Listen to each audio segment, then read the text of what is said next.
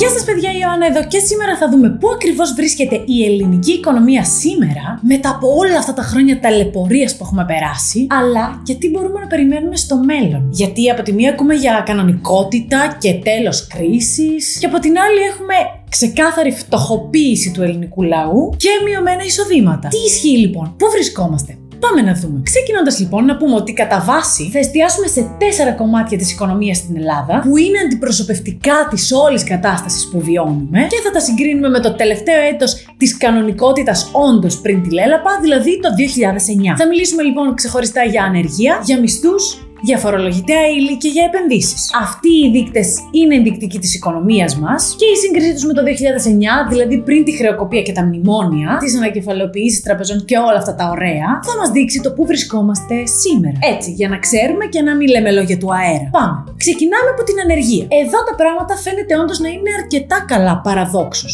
Συγκεκριμένα, τις τελευταίες μέρες του έτους, τώρα δηλαδή που περνάμε, έπεσε σε μονοψήφιο νούμερο για πρώτη φορά μετά από πολλά χρόνια, κάτω δηλαδή από το 10%. Ναι, ύστερα από 14 ολόκληρα χρόνια, που ήταν όρος των μνημονίων ότι αν πέσει η ανεργία κάτω από το 10% θα έχουμε και ξεπάγωμα των τριετιών, που αυτό θα το δούμε σε λίγο στου μισθούς. Και έτσι λοιπόν αυτές τις μέρες κλείνει ένας κύκλος που άνοιξε το 2009, στη διάρκεια του οποίου κύκλου είχαμε πολύ, πολύ υψηλή ανεργία. Η πτώση της ανεργίας τώρα είναι σχετικά εμφανής, αφού αν κάνουμε μια βόλτα έξω, ναι, ακόμα και έξω, ή εννοείται μια διαδικτυακή βόλτα, θα δούμε δεκάδες αγγελίες εργασίας που ζητούν ανθρώπους. Παιδιά, υπάρχουν πλέον θέσεις εργασίας ακόμα και σε ταμπέλες στις κολόνες της ΔΕΗ, ξέρω εγώ. Εκεί μας έφτασε. Πλάκα κάνω φυσικά, εννοείται ότι είναι πολύ θετικό να υπάρχουν αγγελίες εργασίας, αφού όσο ανεβαίνει η ζήτηση εργασίας και η προσφορά παραμένει σταθερή, η αξία της μισθωτής εργασίας, δηλαδή οι μισθοί μας, επιτέλους θα ανέβουν. Τουλάχιστον γι' αυτό πιστεύω ότι είναι θετικό που υπάρχουν τόσες θέσεις εργασίας. Γιατί οι μισθοί δεν είναι αυτοί που πρέπει να είναι και ίσως με αυτόν τον τρόπο πιεστεί η αγορά εργασίας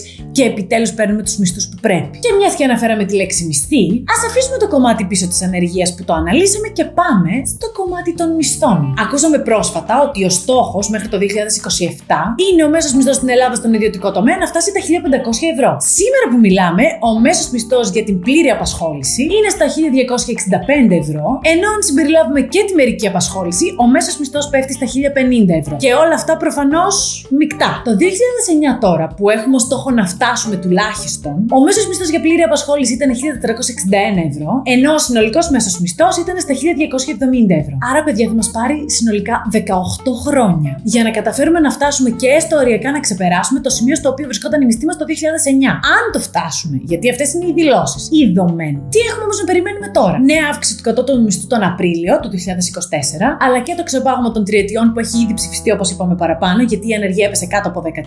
Πράγματα που θα σπρώξουν τους μισθούς προς τα πάνω, έστω εν μέρη. Συνολικά πάντως και για να το κλείσουμε, σήμερα που μιλάμε, ο μέσος μισθός στον ιδιωτικό τομέα είναι 10,6% κάτω από αυτό που ήταν το 2009. Και τρέχουμε να φτάσουμε το παρελθόν και μετά αναρωτιόμαστε γιατί ενώ η οικονομία πάει τόσο καλά, υποτίθεται, εμείς δεν βγάζουμε το μήνα, γιατί παίρνουμε λιγότερο μισθό από αυτό που παίρναμε το 2009 και όλα είναι χίλιες φορές, ένα εκατομμύριο φορές ακριβότερα. Πάμε τώρα. Φορολογητέα ύλη. σω η πιο πονεμένη ιστορία στην Ελλάδα, όπου οι μεν κατηγορούν τους δε ότι κλέβουν φόρους, οι δε κατηγορούν τους μεν ότι μόνο εκείνοι πληρώνουν φόρους και γενικά μια ωραία ατμόσφαιρα. Τα νούμερα όμως τι λένε; Το δηλωθέν συνολικό εισόδημα των φορολογουμένων το 2009 ήταν πάνω από τα 100 δις ευρώ. Και από τότε δεν έχει καταγραφεί ξανά αντίστοιχη επίδοση. Το 2024 τώρα εκτιμάται ότι θα δηλωθούν περισσότερο από 90 δισεκατομμύρια ευρώ, καθώς δόθηκαν η αυξήσεις της συντάξη μέσα στο 23, ενώ υπήρξε και αύξηση του κατώτατου μισθού. Α, και λόγω της αύξησης της φορολογίας των ελεύθερων επαγγελματιών φυσικά, με έναν τρόπο που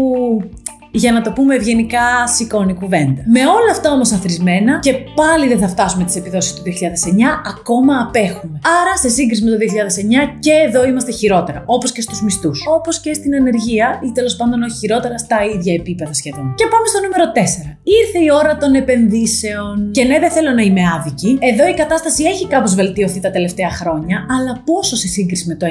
Για να δούμε. Το 2009, ο λεγόμενος ακαθάριστος σχηματισμός παγίου κεφαλαίου ή λαϊκά οι επενδύσεις συμμετείχε με ποσοστό 20,8% στο σύνολο του ΑΕΠ. Τότε το ΑΕΠ μας ήταν 237 δισεκατομμύρια ευρώ και οι επενδύσεις προσέφεραν περίπου τα 49 δισεκατομμύρια. Το 2024 τώρα, όχι το 2023, που εκτιμάται ότι το ΑΕΠ θα περάσει τα 235 δισεκατομμύρια ευρώ, η συμμετοχή των επενδύσεων στο ΑΕΠ δεν θα είναι μεγαλύτερη του 16%, καθώς οι επενδύσεις δεν πρόκειται να ξεπεράσουν τα 37 δισεκατομμύρια. Και αυτό παρότι τρέχουν και διάφορα ευρωπαϊκά προγράμματα με τεράστια χρηματοδότηση προς τη χώρα μας αυτή τη στιγμή. Σκεφτείτε να μην υπήρχαν και αυτά. Το μεγαλύτερο πρόβλημα, ωστόσο, παιδιά, δεν είναι ότι απλώς υστερούμε στις επενδύσεις, αλλά ότι λείπουν από τον τομέα των ακινήτων. Λόγω της αύξησης των επιτοκίων, των χαμηλών εισοδημάτων όλα αυτά τα τελευταία χρόνια, αλλά και της μεγάλης αύξησης στις τιμές των ακινήτων και στο κόστος κατασκευής τους, η διστακτικότητα τόσο ιδιωτών όσο και επαγγελματιών του χώρου για επενδύσεις είναι πολύ μεγάλη. Κοινώς δεν χτίζονται ακίνητα, ιδίως οικιστικά, αφού οι αιτήσεις επενδύσεις σε ακίνητα ακόμα και σήμερα δεν ξεπερνούν τα 4